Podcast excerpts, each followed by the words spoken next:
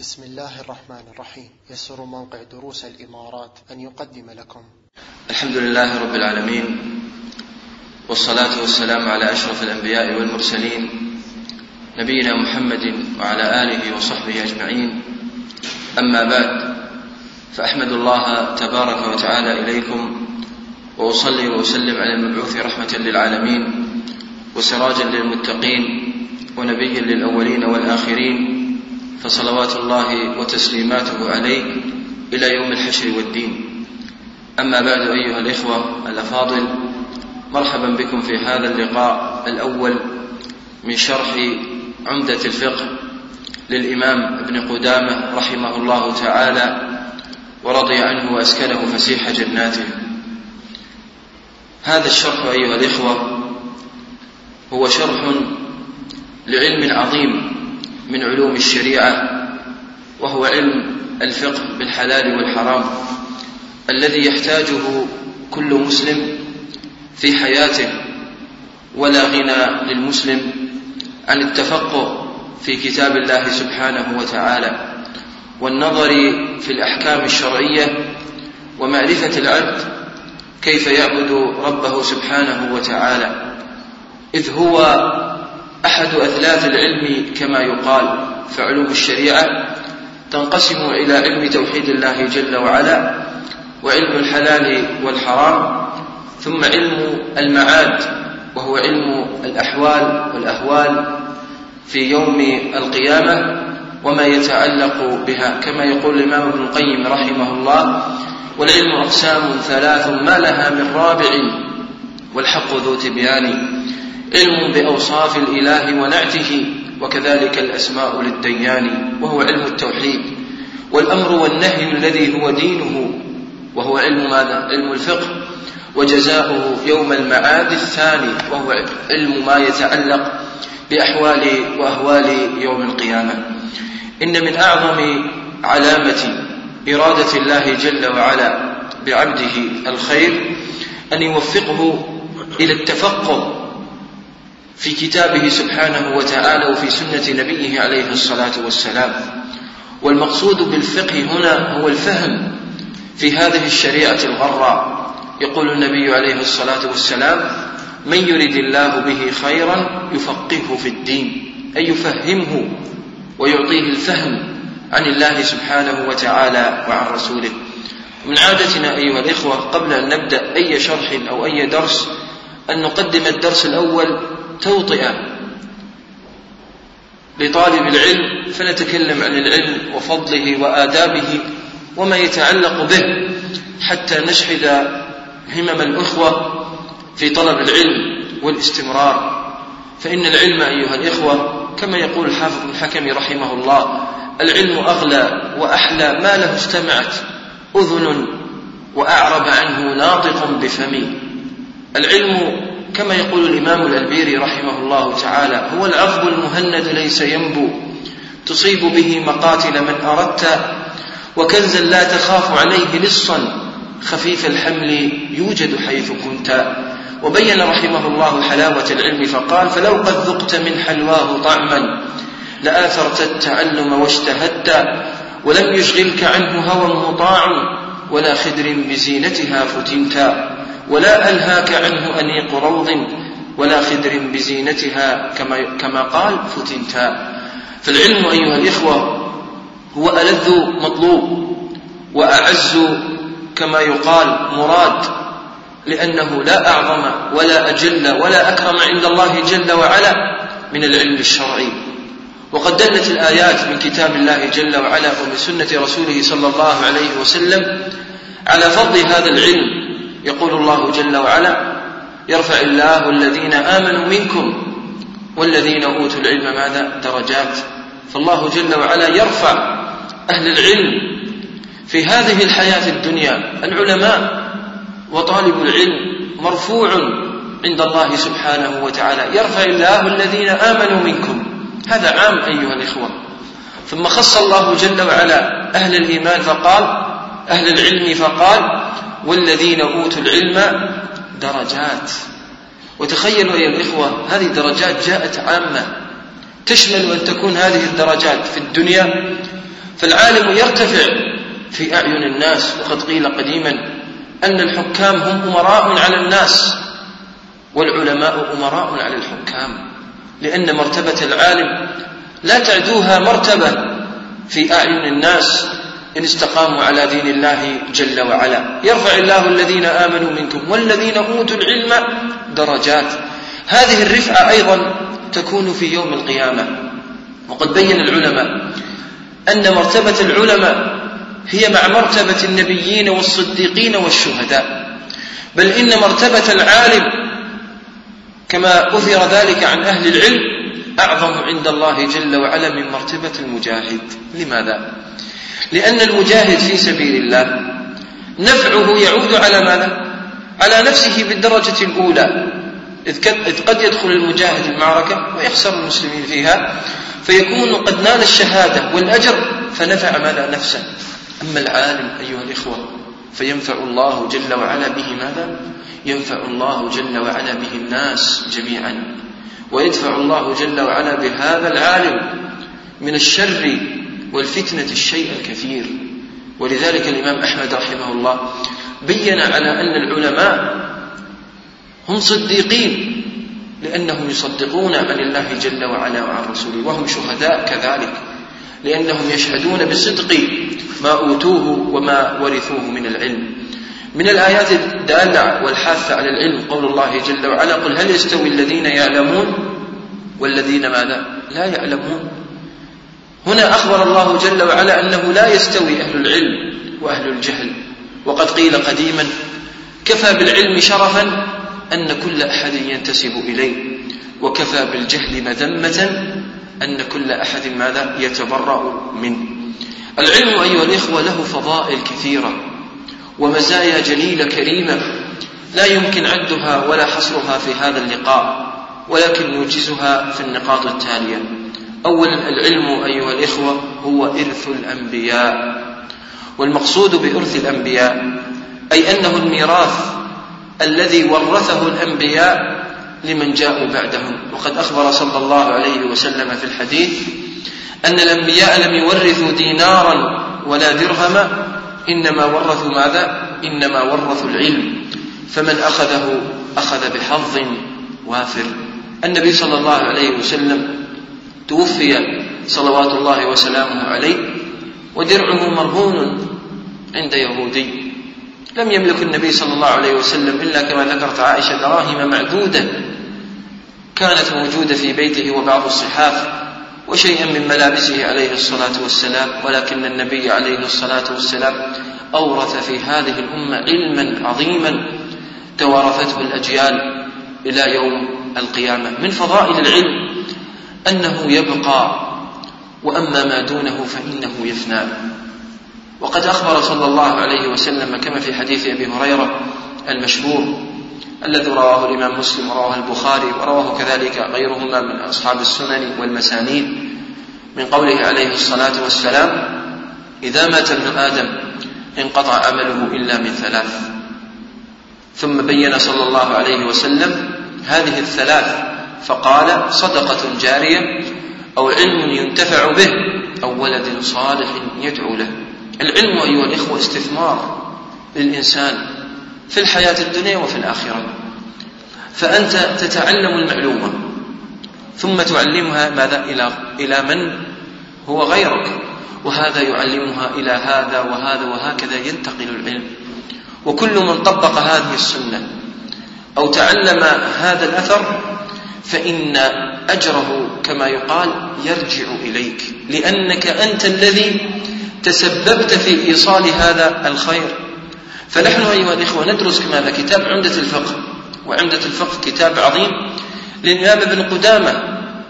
وكل ما نحن نتعلمه من هذا العلم والفقه يرجع أجره لماذا؟ إلى هذا العالم الجليل. وهذا العالم الجليل أجره إلى ماذا؟ إلى من؟ إلى الذين كانوا قبله من العلماء وهكذا حتى يصل الأجر إلى معلم البشرية وهو النبي عليه الصلاة والسلام إذ نحن جميعا وجميع المسلمون هم في ميزان حسناته صلى الله عليه وسلم من فضائل العلم أن العلم سبب وهي الفضيلة الثالثة أن العلم سبب للنجاة يوم القيامة سبب للنجاة من الفتن والأهوال والمحن فالعلم أنت تحتاج إليه في كل وقت وفي كل حين. بل بين الإمام أحمد رحمه الله أن حاجة الناس إلى العلم أعظم من حاجتهم إلى ماذا؟ إلى الطعام والشراب. فإنك تحتاج إلى الطعام وقت ما تجوع وتحتاج إلى الشراب عندما تعطش. وأما العلم فأنت تحتاج إليه في ماذا؟ في كل وقت وحين لا سيما في هذا الزمن الذي عظمت فيه الفتن والمحن وفتحت علينا أبواب الشهوات والشبهات لن ينجينا منها إلا العلم الشرعي الراسخ المبني على كتاب الله جل وعلا وسنة رسوله صلى الله عليه وسلم ولذلك قال صلى الله عليه وسلم لا تزال طائفة من أمتي ظاهرين على الحق لا يضرهم من خذلهم ولا من خالفهم حتى يأتي أمر الله وهم على ذلك.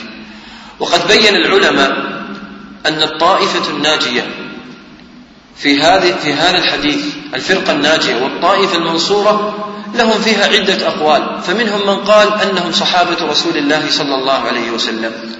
ومنهم من قال أنهم السواد الأعظم. ومنهم من قال أنهم أهل العلم. ومنهم من قال أنهم أهل الحديث حتى قال الإمام أحمد إن لم يكونوا أهل الحديث فلا أدري من يكونوا وجماع هؤلاء إن قلت أنهم صحابة رسول الله وإن قلت أنهم أهل الحديث وإن قلت أنهم أهل العلم جماع هؤلاء يرجع إلى ماذا؟ إلى العلم فصحابة رسول الله هم أعلم الناس وأهل الحديث هم أعلم الناس بسنة رسول الله فأصبح أهل العلم هم ماذا؟ هم الذين ينجون بفضل الله جل وعلا من الفتن والمحن. الفضيلة الرابعة أن طلب العلم أيها الإخوة سبب عظيم لدخول الجنة. بل إن طالب العلم أيها الإخوة مما وعد وعده الله جل وعلا جل وعلا ووعده رسوله بجنات النعيم.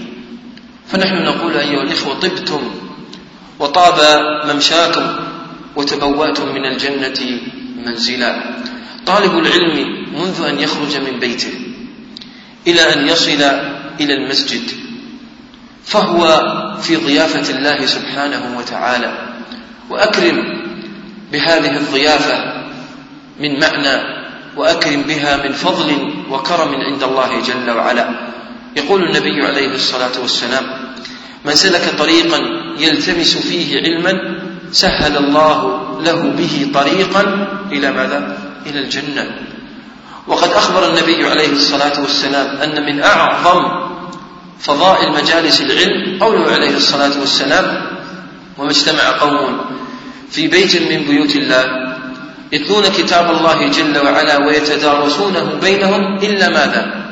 إلا نزلت عليهم السكينة وغشيتهم الرحمة وحفتهم الملائكة وذكرهم الله جل وعلا في من؟ ماذا؟ في من عنده. إذا طلب العلم سبب عظيم لأن يوفقك الله جل وعلا. وسبب عظيم, عظيم كذلك لدعاء الملائكة لك. فالنبي صلى الله عليه وسلم أخبر أن طالب العلم يستغفر له ماذا؟ من في السماوات ومن في الأرض. بعض الإخوة بعض الإخوة هداهم الله. يفرط في الحضور للدروس. وينشغل عنها بمشغلات وملهيات كثيرة من شؤون هذه الحياة الدنيا وإن قلت له لماذا؟ قال لك والله أنا لن أصبح عالم وهل من الشرط أن تصبح عالم؟ أنا لن أصبح مدرس أو موجه أو أو, أو. طيب وهل من الشرط أن تكون كذلك؟ أن تطلب العلم للعلم ذاته واحرص عليه لأن بحرصك على طلب العلم ترتفع عند الله سبحانه وتعالى درجات وبحرصك على طلب العلم يوفقك الله سبحانه وتعالى لأمور كثيرة. كم من طلبة علم بدأوا طلب العلم؟ فقط طلب العلم هكذا ليرفع الجهل عن نفسه. ثم بعد ذلك ماذا؟ ثم بعد ذلك وفقه الله سبحانه وتعالى. وقد ذكر أهل العلم قصة في هذا الباب جميلة لا بأس أن نذكرها وهو أن أحد الأشخاص رام طلب العلم في الزمن الأول. طلب طلب طلب فيئس شعر نفسه لا يحفظ ولا وفهمه بطيء وهكذا. فقال إني لا العلم لا يصلح لي. فانطلق يوما من الأيام فرأى قطرات تنزل من الماء على صخر. وهذه القطرات أثرت في الصخر هذا حتى يعني حفرت فيه شيئا يعني وأثرت فيه. فتبعن ونظر في الأمر فقال إن العلم ليس بأقل أو بأهون من هذه القطرات. وقلبي ليس بأقصى من ماذا؟ من الحجر. ومع ذلك أثرت هذه القطرات في هذا ماذا؟ في هذا الصخر. دل على أن العلم سيؤثر يوما من الأيام بالتكرار في قلبي. وهذا هو الذي حصل ثم طلب العلم وبرز كما يقال فيه الأصمعي رحمه الله. ذكر في ترجمته على أنه طلب علم العروض ثم لم يوفق فيه. فيوما من الأيام طلب منه الخليل بن أحمد الفراهيدي وهو واضع علم العروض أن يقطع هذا البيت. إذا لم تستطع شيئا فدعه وجاوزه إلى ما تستطيع ففهم الأصمعي على أنه ليس المراد تقطيع البيت البيت بالبحر الوافر المشهور. لكن المراد أنك إن لم يفتح لك هذا الباب في العلم لا تيأس. فهناك أبواب كثيرة. إن هذا الكتاب استغلق عليك سيفتح لك ماذا؟ كتب أخرى. في العلم أيها الإخوة وصفه الله جل وعلا بأنه ثقيل. إنا سنلقي عليك قولا ماذا؟ ثقيلا. وهذا الثقل في العلم معناه أن يستعد طالب العلم ماذا؟ له. ننتقل بعد ذلك أيها الأخوة إلى آداب طالب العلم ونبدأ أولا بآداب طالب العلم في نفسه. أول أدب أيها الإخوة حتى ننجز بإذن الله نحاول في هذا اللقاء على الأقل نأخذ ترجمة المؤلف والكتاب. بعد أن ننتهي من فضائل العلم نأخذ ترجمة المؤلف ونأخذ الكتاب. حتى نبدأ بإذن الله جل وعلا في الدرس القادم الشرح. وحتى نتفق معكم على آلية وكيفية الشرح. وأنا أحب أيها الإخوة منكم جميعا وهذا سنتكلم عنه إن شاء الله في آداب طالب العلم ألا وهو الحرص على الحضور. وعدم الانقطاع.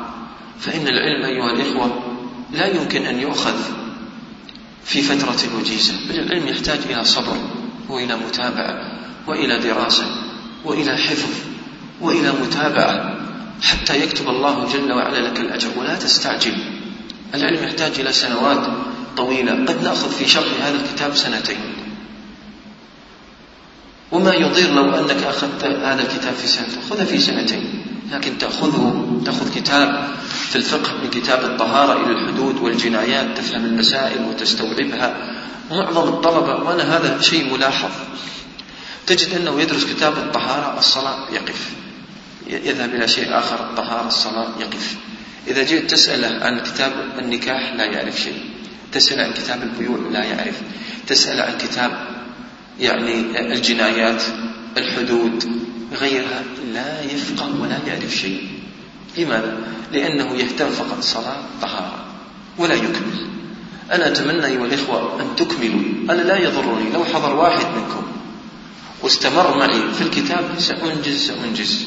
بحول الله سبحانه وتعالى. لأني من عادتي لا أفتح كتاب إلا بحول الله أنجزه. ولو كان الحضور شخص واحد لو تابع معي وحفظ وركز معي في الدروس فهذه ولله الحمد والمنة ثمرة. الشيخ بن باز رحمة الله عليه الشيخ ابن عثيمين ذكر ذكر جمع من مشايخنا كانوا قالوا كانوا يحضرون لهم العشرة والخمسة عشر تقريبا من طلبة العلم فقط. وهم من؟ في علمهم وفضلهم. ومع ذلك ما يأسهم ذلك عن طلبهم للعلم كما سأبين أن من أعظم آفات طلب العلم اليأس والقنوط. في ماذا؟ في العلم. الأدب الأول طالب الأدب وطالب العلم في نفسه. أولا أيها الإخوة الأدب الأول هو الإخلاص النية لله جل وعلا. العلم من أعظم الطاعات ومن أجل العبادات التي ينبغي على المرء أن يخلص لله سبحانه وتعالى فيها. قال الله جل وعلا فاعبد الله مخلصا له الدين ألا لله الدين الخالص. وبين الله جل وعلا أهمية الإخلاص في جوانب العبادة وأثرها على طالب العلم. ثانيا أيها الإخوة النبي عليه الصلاة والسلام قال إنما الأعمال بالنيات وإنما لكل امرئ ما نوى. والعلم أيها الإخوة هو من الأعمال العظيمة التي ينبغي إفراد ماذا؟ إفراد الله, إفراد الله جل وعلا بها. وقد بين السلف أيها الإخوة ما معنى الإخلاص في طلب, في طلب العلم؟ الإخلاص أنا أسر لكم إياها في كلمتين. ذكرهم الإمام أحمد رحمه الله. الإخلاص في العلم أن تنوي بهذا العلم. أولا رفع الجهل عن نفسك ثم تنوي بطلب العلم رفع الجهل عن ماذا؟ عن غيرك. فأنت ترفع الجهل عن نفسك أولا ثم ترفعه ماذا؟ ترفعه عن غيرك. هذا هو الإخلاص في طلب العلم. وقد بين صلى الله عليه وسلم خطورة أن يطلب طالب العلم طلب العلم للدنيا أو لعرض من أعراض الوجاهة أو الرئاسة أو أن يشار إليه فيقال طالب العلم. من طلب العلم ليماري به السفهاء أو ليجاري به العلماء أو ليصرف وجوه الناس إليه. وهذه المرادات ترد على القلب. القلب أحيانا قد وأنت تطلب العلم يأتيك الشيطان. يقول لك يا أخي أنت مش مخلص. أنت تريد الدنيا بطلبك للعلم. ويبدأ الشيطان ينفخ في قلبك من هذه الوساوس والخطرات حتى تترك طلب العلم. وهذه من تلبيس إبليس. كما بين ذلك الإمام ابن القيم وبين غيره كذلك أن الشيطان يأتي إلى طالب العلم فيلبس عليه بعدة أنواع. أنك لا تطلب الله جل وعلا إنها تريد عرض الدنيا تريد الشهرة تريد السمعة تريد أن يشار إليك في الدروس والله فلان طالب علم فلان كذا. وهذا ينبغي عليك أن لا تلتفت إليه. سفيان الثوري رحمه الله قال ما عالجت شيئا أشد على نفسي من معالجتها ماذا للإخلاص وقد كان السلف يقولون طلبنا العلم لغير الله. فأبى الله جل وعلا إلا أن يكون العلم له. وهذا أمر لا بد أن تعلموه وأن تعرفوه. الأمر الثاني الأدب الثاني إلزم طريقة السلف في طلب العلم. والسلف لهم طريقة في طلب العلم عظيمة وجادة وأسلوب فينبغي عليك أن تلزم هديهم وأسلوبهم. الأدب الثالث ملازمة خشية الله جل وعلا والتحلي بعمارة الظاهر والباطن. فطالب العلم ما يزينه ويرفع قدره أنه يخشى الله جل وعلا والدار الآخرة. يقول الإمام أحمد رحمه الله أصل العلم خشية الله. لا خير في علم لا يدفعك إلى خشيته سبحانه وتعالى. ومن علامات تأثر طالب العلم بالعلم أنه يعرف ذلك في سلوكه. كانوا يقولون قديما كان الرجل إذا طلب العلم عرف ذلك في سمته وهديه وملبسه وفي تخشعه وتمسكه وفي كلامه وفي شأنه كله. تعرف أن هذا بدأ يطلب العلم فعلا. سمت العلم عليه تأثر بطلبه للعلم في وقاره وأدبه. لا تجده يخالط العوام ولا تجده يذهب إلى أماكن اللهو والفجور. طالب العلم لا ينبغي أن يكون بهذه الطريقة. يخالط عوام الناس ويحضر مجالس اللهو ومجالس الغنى أو تجده يصفق في المدرجات أو غير ذلك. هذا عجيب. حال أمثال هؤلاء يطلبون العلم وهذا حال العلم إذا طلبته ينبغي أن يؤثر في قلبك ويؤثر في تمسكك بالسنة ولزومك ماذا؟ ولزومك لها. الأدب الرابع أيها الإخوة من آداب طلب العلم العمل بالعلم. أسند الخطيب البغدادي رحمه الله هتف العلم. على الإمام علي رضي الله عنه هتف العلم بالعمل فإن أجابه وإلا ماذا ارتحل ثمرة العلم هو العمل. فالعلم بلا عمل كما يقال كالشجرة بلا بلا ثمر. شجرة بلا ثمر لا قيمة لها وكذلك العلم.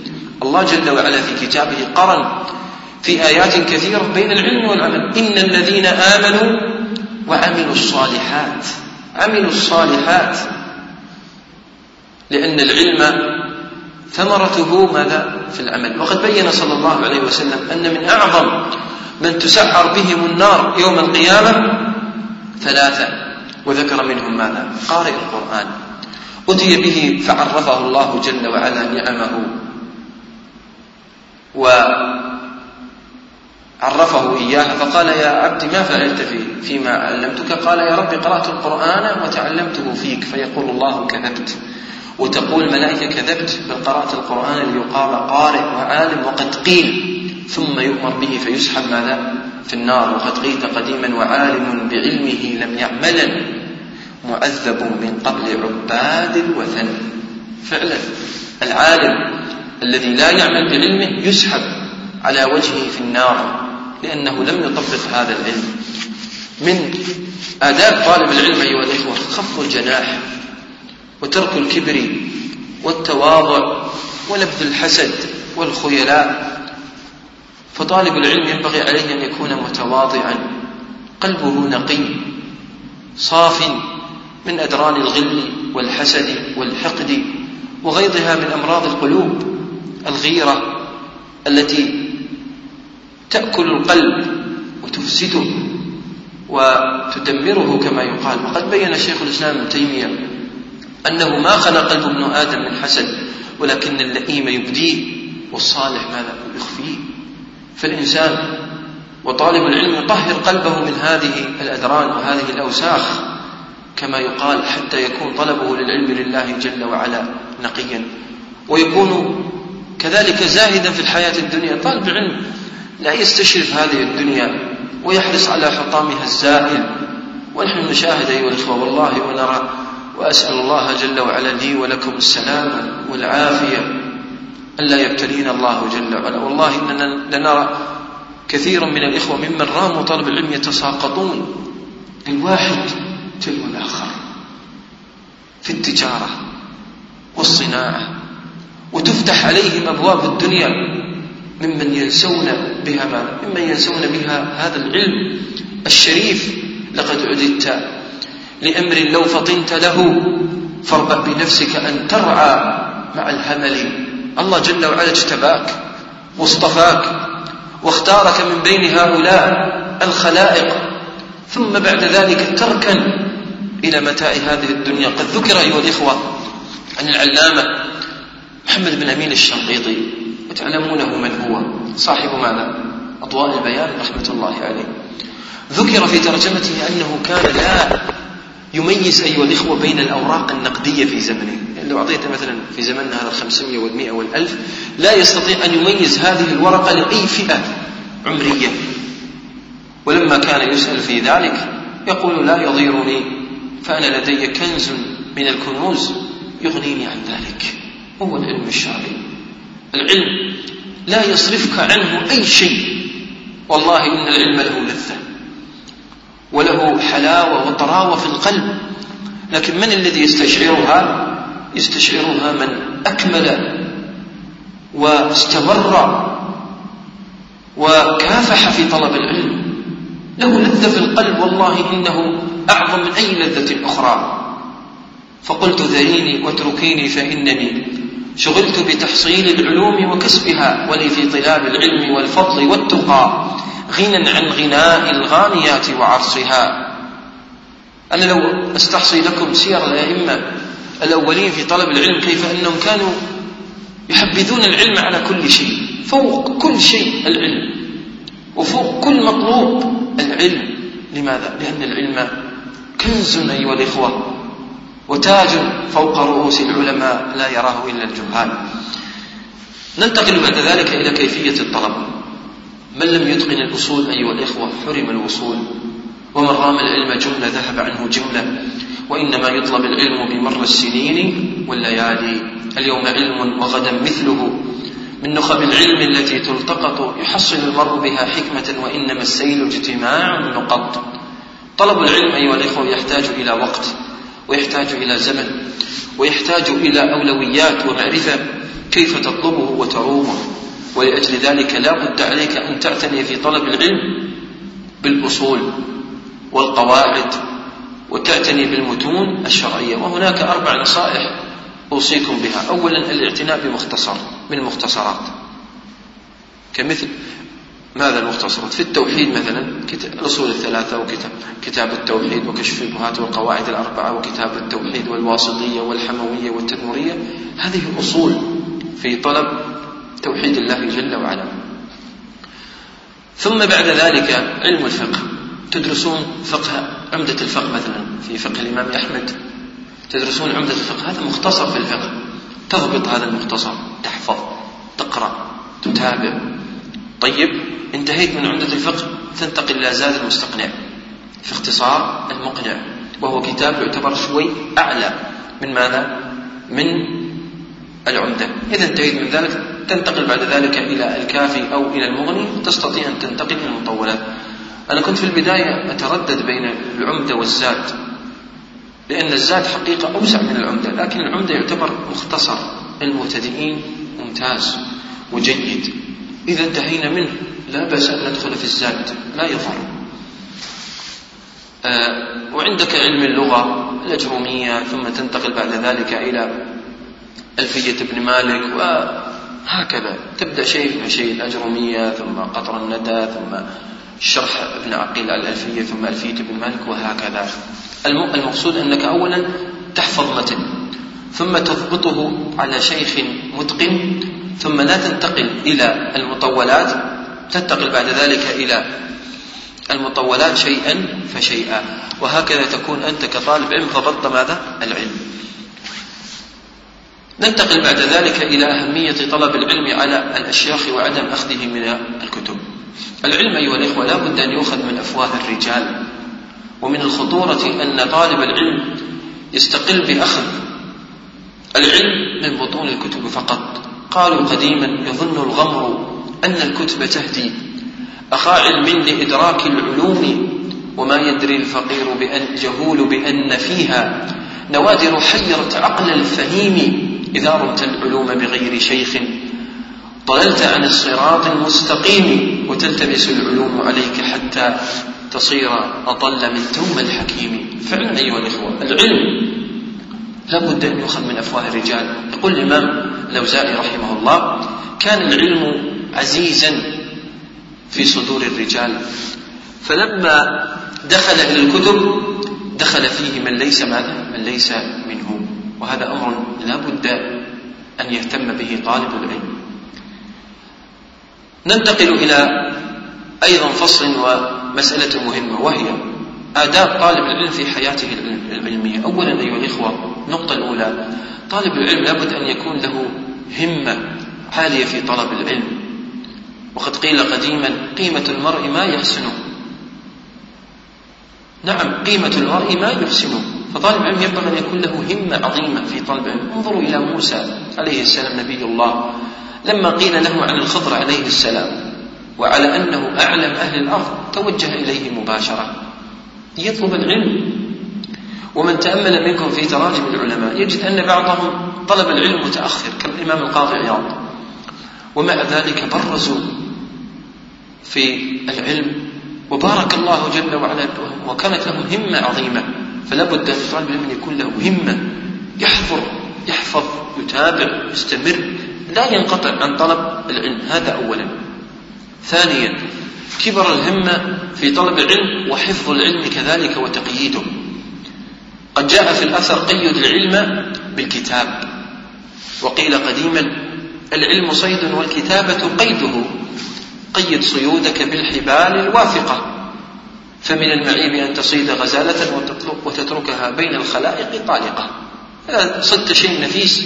حافظ عليه. قال الشعبي رحمه الله اكتب العلم ولو في الجدار. يعني معنى إذا سمعت فائدة أو أثر أو شيء فاكتبه ولو على الحائط. لماذا؟ لأنه نفيس وعزيز كذلك. من الأمور المهمة أيها الإخوة أنه ينبغي على طالب العلم أن يلجأ إلى الله جل وعلا وأن يسأله سبحانه وتعالى التوفيق والسداد فطلب العلم يحتاج يحتاج إلى توفيق من الله جل وعلا. وقد كان كان العلماء منذ العهد القديم إذا استشكلت عليهم مسألة أو حاروا في أمر من الأمور يدعون الله جل وعلا أن يوفقهم. شيخ الإسلام تيمية كان يعفر وجهه في التراب ويقول اللهم يا معلم داود علمني يا مفهم سليمان فهمني. وإذا استشكلت عليه المسائل يكثر من الاستغفار ومن ذكر الله سبحانه وتعالى. ولا بد على طالب العلم كذلك من الصدق في طلب العلم. كانوا قديما يتعلمون الصدق قبل أن يتعلمون الحديث ويتعلمون الهدي كذلك والسمت. ولا بد على طالب العلم ماذا؟ أن يضبط هذه الأمور. من المسائل المهمة يا أخوة التحلي بالعمل. فالعمل بالعلم هو شعار طالب العلم. وكراهية التزكية والمدح والثناء من الناس. والله أنت تحضر دروس أنت طالب علم لا ينبغي أن يكون هذا همك. وكذلك التواضع والهرب من الترأس والظهور. وهذه أمور ينبغي على طالب العلم أن يعتني بها. وثمة أمور أيها الإخوة تعتبر معوقات في طالب لطالب العلم. المعوقات المقصود بها عقبات. لا تجعله يستمر. العقبة الأولى أيها الإخوة ماذا؟ فساد النية وعدم صفائها. وهذه من أعظم العقبات من العقبات التي تعتري طالب العلم حب الشهرة وحب الظهور والبروز أمام الناس.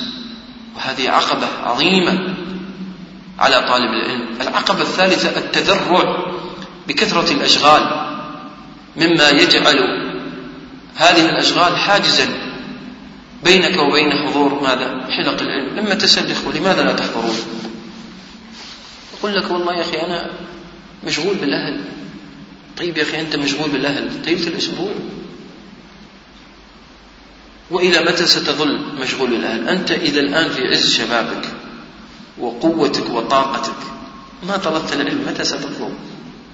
لما تكبر؟ لما تكثر عليك الالتزامات؟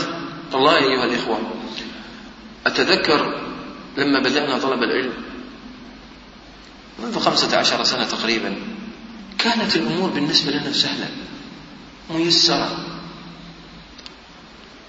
لست متزوج ولا عندك التزامات ولا عندك أطفال ولا ولا ولا أي شيء. الذهن صافي لا يوجد في الرأس شيء أصلا حتى ينشغل. فكنا نحضر عند المشايخ ونحفظ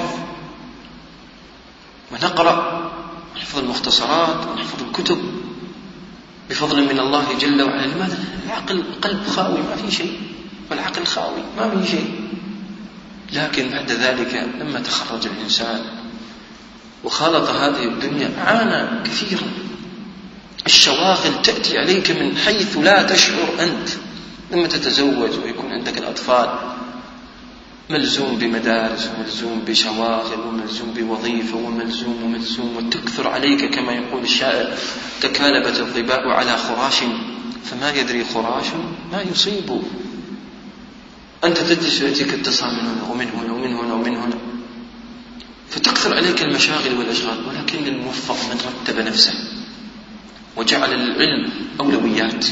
نعم الأهل لهم وقت خصص لزوجتك وأبنائك وقت تخرجهم يعني تمرحهم وتسعدهم. لهم ذلك. واجعل للعلم كذلك وقت. العجيب أيها الإخوة أدركت والله أحد مشايخنا هو العلامة عبد الله بن جبريل رحمة الله تعلمونه جميعا. كان لديه في الأسبوع الواحد 45 درس. تخيل أيها الإخوة يعني هذا الرجل 45 درس. يعني أنا أستغرب كان يعطينا يدرسنا منهج السالكين السعدي رحمة الله عليه. هذا الكتاب مختصر في الفقه. كان يدرسنا هذا الكتاب. وكان يدرسنا عقيدة الإمام الإسماعيلي وكان يدرسنا لا أتذكر ثلاثة كتب فقط في مسجد واحد. هذا غير المساجد الباقية. بعد الفجر درسين. بعد قبل الظهر درس. بعد العصر درسين بعد المغرب واحد بعد العشاء واحد. حتى تقول أنت هذا الرجل رجل مبارك يا أخي كيف يستطيع يعطي هذه كم هذا غير محاضرات دروس إذاعات يعني وسائل الإعلام تأليف و و. أنت تستغرب يا أخي كيف يستطيع هو أن ينتج كل هذا النتاج بركة أيها الإخوة في الوقت والبركة في العمر. والجد والإخلاص لله. لا تقل أنا مشغول. فرأس كلمة المفاريس أنا مشغول مشغول مشغول. انزعها من رأسك ومن قلبك وفؤادك وقل إني لست مشغولا. عن العلم لا أشتغل بشيء آخر. بل العلم فوق كل الأولويات. من الشواغل يا الأخوة متابعة كثير من طلبة العلم لأحوال العصر. وأخباره. مما يشغل العلم مشغولين بالفيسبوك والتويتر ومشغولين بمستجدات الأخبار والأمور وما يحصل في الدنيا و متعها وزوالها. هذه أمور تشغل ومعوقة لطالب ماذا؟ العلم. وهذا لا ينبغي أيها الإخوة على طالب العلم أن يلجه وأن يأتي. من المعوقات اليأس والقنوط الذي يدب في طالب العلم الملل. الذي يدب في قلبه من الاستمرار. قال لك والله هذه الدروس لا توكل العيش. هذه الدروس نفعها قليل ورجاؤها محدود. ما حضرنا حضرنا ما استفدنا. هذا هو اليأس والقنوط. نحن أيها الإخوة وأنتم وجميع المسلمين نشترك مع شيخ الإسلام تيمية والذهبي وغيرهم في قول الله جل وعلا والله أخرجكم من بطون أمهاتكم لا تعلمون شيئا. أنت خرجت من بطن أمك لا تعلم شيء من الذي علم شيخ الإسلام؟ من الذي علم ابن القيم؟ ومن الذي علم هؤلاء؟ إنه الله جل وعلا. الذي يفهمهم ويعلمهم ويعلمني ويعلمك كذلك. فلا تيأس ولا تقنط. من الذي كان يظن البخاري لما طلب العلم هل كان سيظن أنه يوما من الأيام سيكتب أصح كتاب بعد كتاب الله جل ما كان يظن هذا الشيء. وهم عندما كتبوا ما توقعوا بهذا الأمر ولكنها صلاح النية وحسن القصد. يقول الإمام ابن القيم رحمه الله كلام السلف قليل لكنه عظيم البركات وكلام المتأخرين كثير لكنه قليل ماذا؟ البركة. من المعوقات أيها الإخوة التسويف وعدم استغلال الوقت. وقد ذكر الإمام ابن القيم أن سوف هي رأس أموال المثاليس الآن معنا إن شاء الله ندرس فلان لماذا تحضر؟ إن شاء الله. لا لا سوف أحضر. لا لا تقول سوف أحضر. بل قل سأحضر إن شاء الله وابدأ بالحضور. وتواصل مع زملائك وتواصل مع إخوانك وحثهم على ماذا؟ على الحضور والمواظبة للطلب. لأن هذا هو أعظم ما ينبغي على طالب العلم. وأخيرا أيها الإخوة الإمام أحمد رحمه الله ذكر عنه أنه كان من أعظم الأشخاص استغلالا لوقته. حتى قال عنه ابنه عبد الله قال والله ما رأيته إلا ماذا؟ إلا مطالعا متبسما أو ذاكرا أو مطالعا أو قارئا. نعم الإمام أحمد ما كان يضيع أوقاته بعض السلف كان حتى إذا دخل الجنابة حكي عنه على أنه ماذا؟ على أنه كان يطلب من أحد الأشخاص أن يقرأ وهو يسمع. هذا الزمن والله سهلت وسائل العلم. الآن الهاتف تستطيع تجعل فيه مئات آلاف المحاضرات. في هاتف صغير وتسمع. في السيارة تسمع في في كل مكان. إذا لا عذر لك في أنك ماذا؟ في أنك تترك طلب العلم ولا ولا تلتفت إليه بل عليك ماذا؟ أن تحرص كل الحرص على طلب العلم. نبدأ معكم الآن أيها الإخوة شرح كتاب عمدة الأحكام. هذه الرسالة العظيمة أو هذا الكتاب العظيم هو مختصر من مختصرات فقه الإمام أحمد بن حنبل الشيباني رحمه الله تعالى الذي قال فيه علي بن المديني لقد أعز الله الإسلام بأبي بكر يوم الردة وبأحمد بن حنبل يوم ماذا؟ يوم المحنة فهو إمام من أئمة أهل السنة والإمام أحمد أيها الإخوة هو رابع الأئمة في التوقيت الزماني فعندنا الإمام مالك وأبو حنيفة ثم الشافعي ثم يأتيهم بعد ذلك الإمام أحمد فهو متأخر ومذهبه رحمه الله هذا ليس مبالغة أو يعني تزكية لمذهبه فقط دون سائر المذاهب لا هذه حقيقة أيها الإخوة. مذهبه هو أقرب المذاهب إلى الصواب. نظرا لأن مذهبه رحمه الله يعتمد على الحديث وفقهه رحمه الله من أدق الفهم ومن أدق الفقه في كتاب الله وسنة رسوله صلى الله عليه وسلم. وهو أكثر المذاهب كذلك خدمة من جهة؟ الشروح ومن جهة التوسع مذهبه رحمه الله له مميزات كثيرة. ليس هذا موضع كما يقال بسطه ونشره. كتاب عمدة الفقه كتبه الإمام ابن قدامة ولا بأس أن نعالج بشيء من ترجمته رحمه الله. أولا نبدأ باسمه ونسبه. باسمه ونسبه رحمه الله. هو أبو محمد عبد الله ابن أحمد ابن محمد ابن قدامة ابن مقدام أبو محمد عبد الله ابن أحمد ابن محمد ابن قدامة ابن مقدام ابن نصر المقدسي شيخ الإسلام وبحر علوم الشريعة رحمه الله وأسكنه فسيح جناته. قد ذكر الذهبي رحمه الله في ترجمته أنه الإمام القدوة العالم شيخ الإسلام بحر العلوم ثم أثنى عليه خيرا كما سيأتينا. يرجع نسبه رحمه الله إلى سالم ابن عبد الله ابن أمير المؤمنين عمر بن الخطاب رضي الله عنه العدوي القرشي فهو قرشي من سلالة كريمة جليلة ومن عائلة شريفة النسب إذ يرجع نسبه إلى أمير المؤمنين عمر بن الخطاب رضي الله عنه. مولده ونشأته.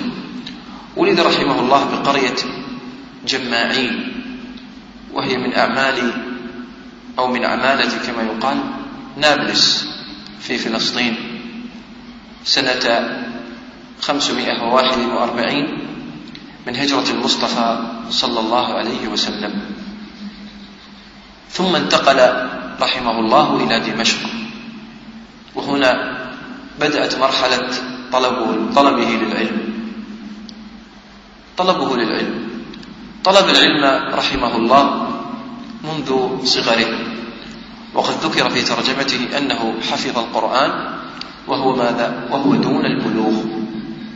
وحفظ كذلك مختصر الخرقي في الفقه ودرس على كوكبة من علماء الشام. وانتقل رحمه الله تعالى من دمشق إلى بغداد. وقد كان رحمه الله كما ذكر ذلك في ترجمته يكتب الخط المليح. وقد حرص رحمه الله تعالى إلى الانتقال مع المشايخ. وكان سفره إلى بغداد هي نقطة التحول في حياته رحمه الله. هو وابن خالته الإمام عبد الغني المقدسي رحمه الله تعالى. والمقادس أيها الإخوة هي عائلة في العلم معروفة ومشهورة. ضياء الدين وعبد الغني والإمام ابن قدامة وغيرهم من المقادسة الذين أنشأوا مدرسة الحنابلة بعد ذلك. الشاهد أيها الإخوة درس رحمه الله تعالى على كوكبة من علماء زمانه وهي النقطة آه، أظن الرابعة قلنا أول اسمه ونسبه ثم آه، مولده ونشأته طلب العلم رابعا شيوخه رحمه الله. درس الفقه والعلم على مجموعة من الأئمة منهم الإمام أبو عبد الرحمن أو الإمام أبو الفرج عبد الرحمن بن علي بن الجوزي الإمام العالم المشهور. ومن شيوخه رحمه الله وهو ثانيا أنا سأعطيكم فقط بعض شيوخه لأن هم قرابة 32 شيخ وعالم. لا أستطيع أسردها كله كلهم لكن أعطيكم نبذة فقط أو مجموعة أربعة أو خمسة. ومن أراد أن يستزيد يرجع إلى ترجمته في سير أعلام النبلاء أو في غيرها من كتب التراجم. الشاهد أيها الإخوة درس كذلك العلم على الإمام العالم عبد القادر الجيلاني رحمه الله. وقد ذكر أنه قرأ عليه مختصر الخرقي مرتين. ذكر في ترجمته رحمه الله تعالى. من شيوخه رحمه الله أبو المكارم بن هلال الدمشقي رحمه الله تعالى. ومن شيوخه كذلك والده أحمد بن محمد بن قدامة درس عليه الفقه. ومن تأمل منكم أيها الإخوة في العلماء الأوائل يجد أن كثيرين أو كثير منهم درسوا على ماذا؟ على آبائهم. فالأب يكون عالم بالرزق والولد بعد ذلك يكون أيضا عالما وإماما. وهذا كثير أيها الإخوة وله نظائر. طلابه رحمه الله أو تلاميذه خرج الإمام بن قدامة أيضا كثيرا من العلماء الذين نهلوا وأخذوا من علمه رحمه الله. منهم أحمد بن سلامة أحمد بن سلامة ابن أحمد بن النجار رحمه الله. أحمد بن سلامة ابن أحمد النجار. ومن تلاميذه رحمه الله كذلك الإمام الحافظ أبو إسحاق إبراهيم ابن علي ابن أحمد الواسطي رحمه الله تعالى. وهذا كذلك من علمائه من تلاميذه رحمه الله تعالى. من تلاميذه كذلك الحافظ محمد بن عبد الواحد ابن أحمد المقدسي وهو ضياء الدين رحمه الله تعالى. وهذا يدلكم على ماذا؟ على أن الإمام ابن قدامة ورث مدرسة من المدارس عظيمة في الفقه الحنبلي وله تلامذة وهؤلاء التلامذة هم أيضا علماء فهو عالم وتلامذته الذين تخرجوا على أيديه أيضا ماذا؟ علماء في الفقه وغير ذلك مؤلفاته رحمه الله تعالى ألف الإمام ابن قدامة رحمه الله في شتى العلوم والمعارف. إلا أن من يلحظ مؤلفات ابن يجد أنه برز في ثلاثة علوم. برز في علم مؤلفاته في علم العقيدة وكتب كذلك في الفقه وهو أكثر ما كتب وكتب كذلك في أصول الفقه. نبدأ بالعلم الأول علم الفقه. الإمام القدامى كتب أربع كتب مشهورة في الفقه. تعتبر مدرسة لمن يروم طلب الفقه. الكتاب الأول عمدة الفقه الذي نحن بصدد دراسته والنظر فيه عمدة الفقه. وقد كتبه رحمه الله للمبتدئين الذين يبتدئون في طلب ماذا؟ العلم. كما ذكر ذلك رحمه الله تعالى في مقدمة الكتاب ذكر أنه كتبه لماذا؟ للمبتدئين بناء على سؤال وطلب جاء ماذا؟ جاء إليه ثم بعد ذلك الكتاب الثاني كتاب ماذا؟ المقنع كتاب المقنع الذي اختصره شرف الدين الحجاوي في كتابه زاد المستقنع في اختصار ماذا؟ المقنع وهذا الكتاب أيها الإخوة زاد المستقنع حقيقة. هو كتاب ومثل مبارك. وقد وفق فيه شرف الدين الحجاوي حقيقة.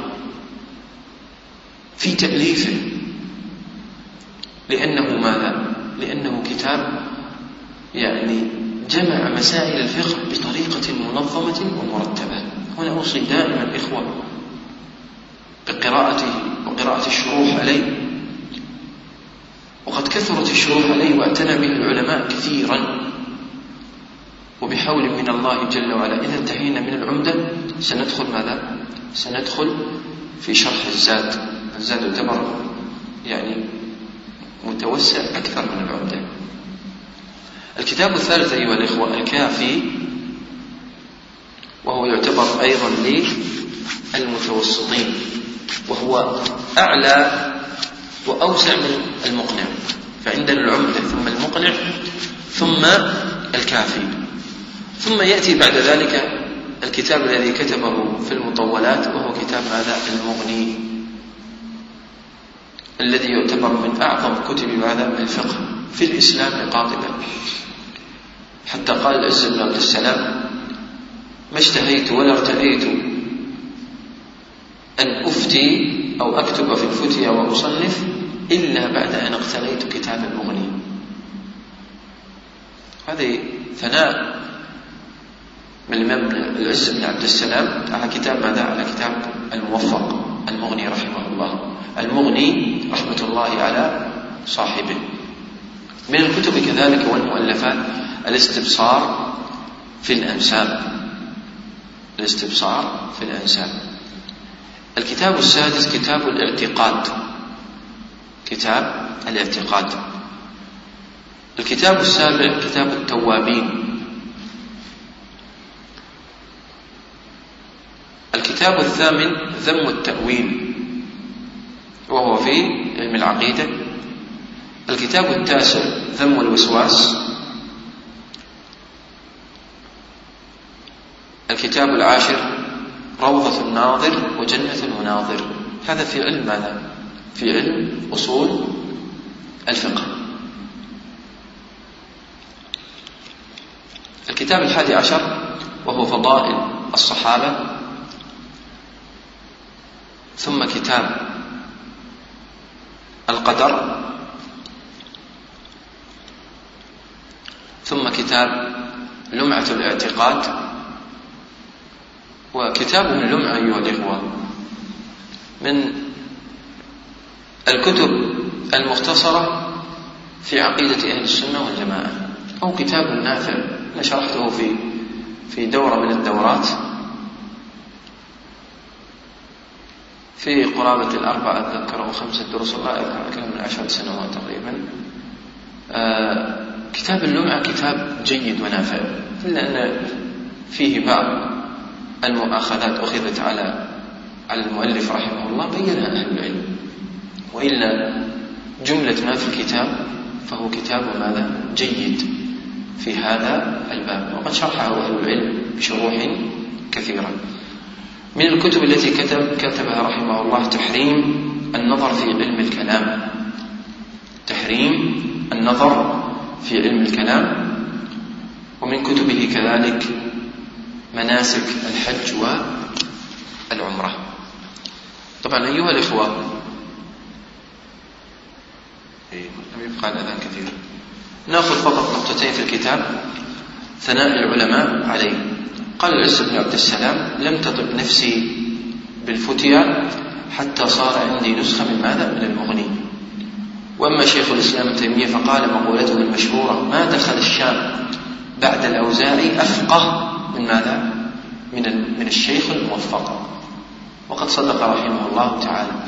ويقول الذهبي رحمه الله الإمام القدوة المجتهد شيخ الإسلام كان بحرا من بحور العلم وأذكياء العالم. وهذا الكلام منه ثناء العبد رحمه الله تعالى. يقول ابن النجار كان ثقة ثقة كان ثقة حجة غزير الفضل ورعا عابدا على قانون السلف.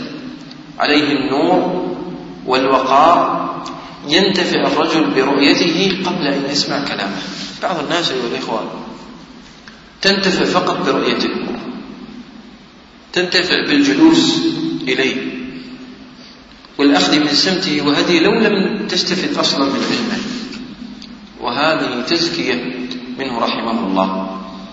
وفاته رحمه الله. توفي رحمه الله في سنة 620 من هجرة المصطفى صلى الله عليه وسلم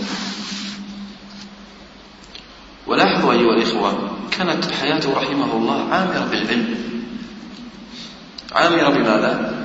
بالعلم إحنا قلنا أنه ولد في 500 تقريبا 41 وتوفي في 620 يعني قرابة عمر قرابة كم تقريبا؟ 80 79 إلى 80 سنة تقريبا. يعني قرابة الثمانين. ألف فيها رحمه الله وأثنى عمره في طلب العلم. والله نحن الأعمار تمشي أعمار الناس على على أمور تافهة. عمره يقضي كله في السفر والسياحة واللف والدوران والقيل والقال ويفني عمره فيما لا فائدة فيه. هذا من محق البركة. نسأل الله السلامة والعافية. أما العلماء الأولين حياتهم كانت مليئة بالعلم دفن رحمه الله في جبل قاسيون وهو خلف الجامع المظفري جامع الحنابلة المشهور في ذلك الزمن وهذا دليل على ماذا؟ على إخلاصه رحمه الله إذ أنه ونحن في هذا الوقت ما زال كتابه يدرس ويعلم وينشر فقهه بين ماذا؟ بين الناس آخر نقطة في هذا اللقاء تأليف الكتاب. هذا الكتاب أيها الإخوة يقول المؤلف في مقدمته فهذا كتاب في الفقه. اختصرته حسب الإمكان واقتصرت فيه على قول واحد ليكون عمدة لقارئه.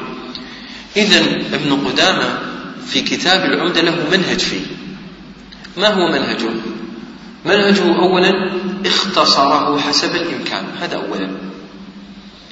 ثانيا اقتصر فيه على قول واحد لماذا؟ للإمام أحمد رحمه الله تعالى. يعني اختصر فيه وأورد فيه القول المعتمد في مذهب ماذا؟ في مذهب أحمد. لأن الإمام أحمد له عدة روايات نقلت عنه في المسألة الواحدة. لا يشير رحمه الله كما في الكافي أو كما في المغني لا يشير إلى تعدد الروايات في مذهب أحمد. يذكر لك رواية واحدة. فهو مختصر وعلى قول واحد وعمد لقارئه حتى لا يلتبس الصواب عليه باختلاف الوجوه والروايات حتى لا يجعلك في اضطراب من تعدد الروايات في مذهب أحمد أورد لك ماذا؟ أورد لك قول واحد معتمد في مذهب الإمام ماذا؟ في مذهب الإمام أحمد وبين أن سبب تأليفه فقال رحمه الله سألني بعض إخواني تلخيصه.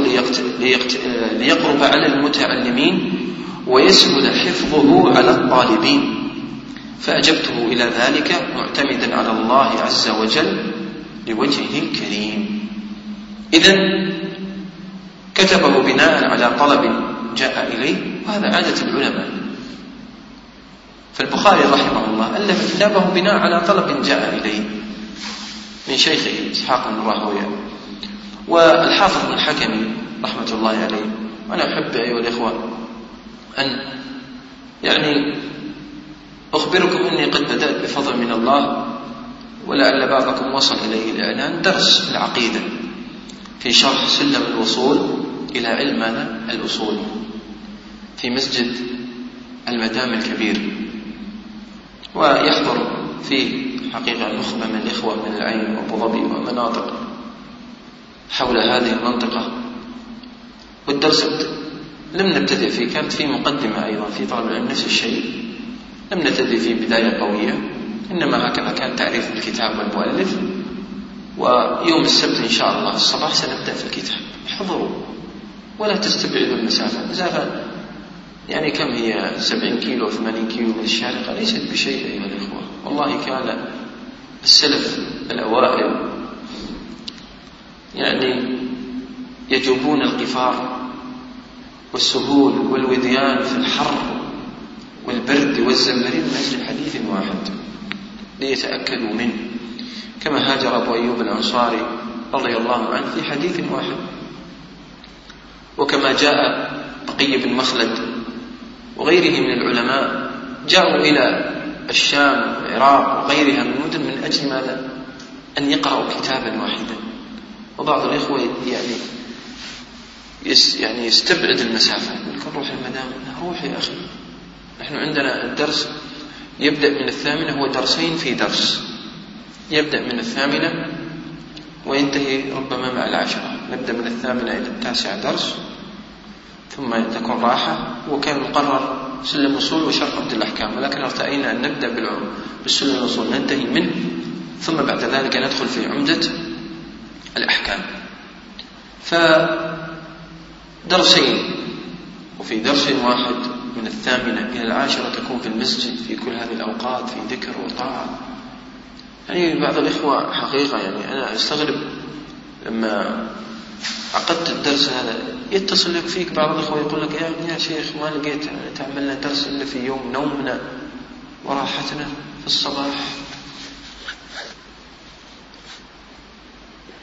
كأن العلم النوم والراحة صارت أهم من العلم. قالوا قديما أيها الإخوة لا ينال العلم براحة الجسد.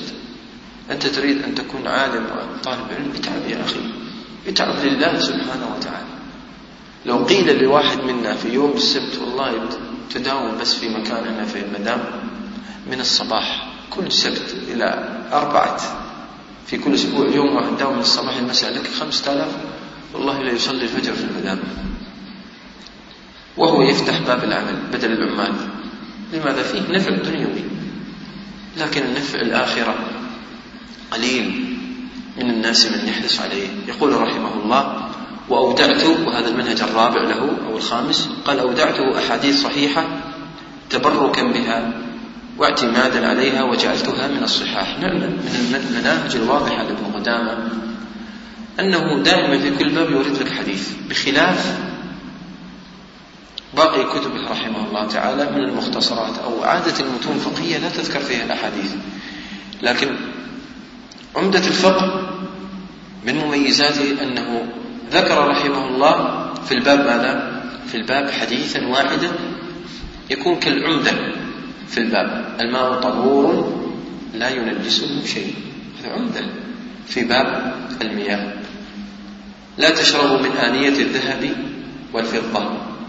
الذي يشرب من آيات الذهب والفضة إنما يجرجر في بطنه نار جهنم. عمدة. في باب ماذا؟ الآنية. ذاك عمدة في باب المياه. هذا عمدة في باب الآنية. صلوا كما رأيتموني أصلي. عمدة. في ماذا؟ في كتاب الصلاة. البيعان بالخيار ما لم يتفرقا. عمدة في كتاب البيوع. في كتاب النكاح من استطاع منكم الباءة فليتزوج فإنه أغض للبصر وأحسن للفرج. عمدة. في ماذا؟ في كتاب النكاح ذاك عمدة في كتاب البيوع. وغيرها من أبواب ماذا؟ وغيرها من أبواب الفقه باب الشروط. قوله عليه الصلاة والسلام كل شرط ليس في كتاب الله فهو فهو باطل إلا شرطا. كما قال صلى الله عليه وسلم سيأتينا هذا في باب الشروط في سواء في البيوع أو في النكاح أو في غيرها. هناك أحاديث عمدة تعتبر في كل باب من أبواب الفقه. فأوردها رحمه الله كالاستدلال ماذا؟ كالاستدلال لها آخر نقطة نختم بها الدرس أيها منهجنا في الشرح. هذا مهم.